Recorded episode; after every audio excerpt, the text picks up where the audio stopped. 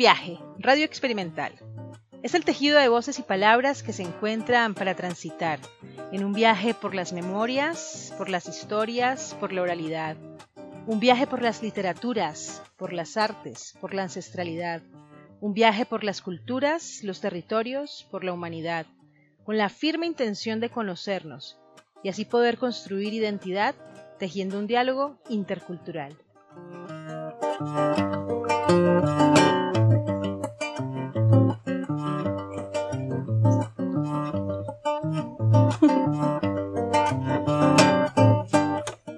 Un viaje navega sobre los acordes de la mágica guitarra del maestro Jimmy Pineda.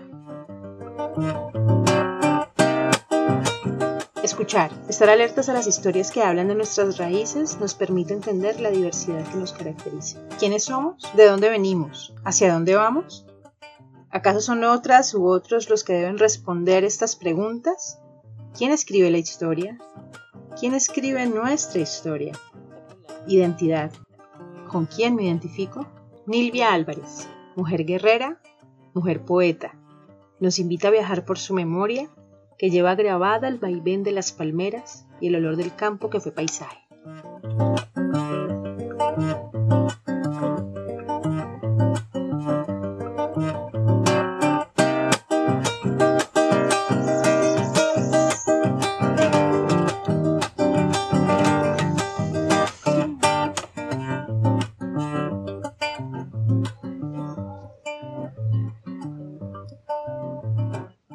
Yo, un campesino jornalero recién llegado del campo a la ciudad, tenía que hacerlo. El campo no ofrecía buenas garantías para que mis hijos pudieran estudiar.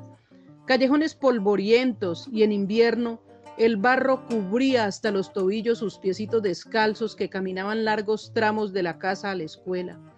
El estudio era en doble jornada, o sea, a la escuela tenían que asistir en la mañana y en la tarde, siendo bastante difícil la situación para que terminaran un año escolar. Y esto sin contar que la escuela solo tenía dos grados, primero y segundo de primaria, y mis hijos eran doce, por consiguiente no podían avanzar en el estudio. Tenía que trasladarme con mi familia del campo a la ciudad, tenía que hacerlo, situación difícil para mí, que toda mi vida había vivido en el campo, del campo y para el campo. Y lloré en silencio con mi desconsuelo, dejando la tierra que me dio su suelo. Y sentí nostalgia al dejar mi tierra y cogí mis hijos y me fui para el pueblo. Y ahora, ¿qué voy a hacer?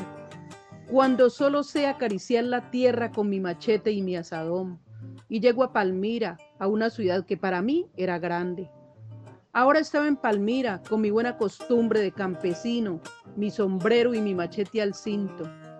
En Palmira había una empresa llamada Fleischmann que se dedicaba a hacer gelatina royal y varias cosas más.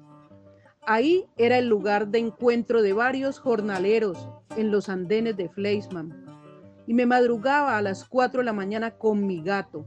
Sí, mi gato. Y no era un animal, ni tampoco el gato de levantar los carros era mi fiambre, mi almuerzo, pero que en ese entonces le llamábamos gato.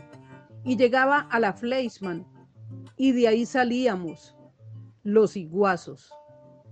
Iguazos, así nos decían, comparándonos con un ave que andaba de cultivo en cultivo buscando semillas para alimentarse. Llegábamos a la Fleischmann y siempre encontrábamos a alguien que necesitaba trabajadores para llevarlos a, laborar a fincas cercanas a Palmira. Nos llevaban en camiones y en varias oportunidades nos veían en los camiones y nos gritaban, iguazos. No solo los hombres hacíamos estas labores, también iban señoras que con este trabajo conseguían el sustento para sus hijos, que en ese entonces éramos familias muy numerosas. Trabajé en diversos cultivos, cogí maíz, frijol, soya, tomate, algodón y en fin, todos los cultivos que se daban en Palmira. Era la capital agrícola de Colombia, antes de que llegaran los terratenientes de la caña de azúcar. En Palmira se cultivaba de todo y el trabajo como iguazo no me faltaba. Y me pagaban semanal. Cada sábado recibía mi sueldo en un sobrecito cafecito con mi nombre, Víctor Manuel Álvarez, con el detalle de mi pago en efectivo. Y nos regresaban nuevamente a la Fleisman, o mejor, a los andenes de la entrada de la Fleisman. Ese era el lugar de encuentro de ida y de regreso. Y llegaba a mi casa donde mi mujer y mis hijos que me esperaban con ansia para ir a mercar y preparar el sancocho en leña exquisito hecho por ella, mi negrita, la que sabía cómo se preparaba. Y con la cuchara tocábamos el plato de metal en señal que queríamos más y repetíamos y a todos nos daban más.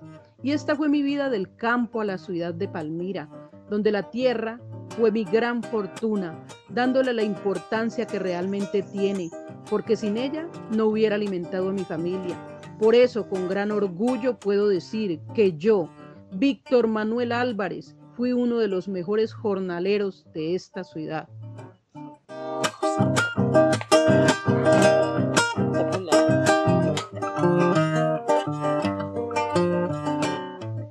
Elige vida, deje memoria. Apóyanos para seguir generando espacios resilientes para el encuentro con la vida a través del arte, la cultura y la educación. Muchas personas lo necesitan. Para realizar tus aportes, comunícate al 300-549-2068.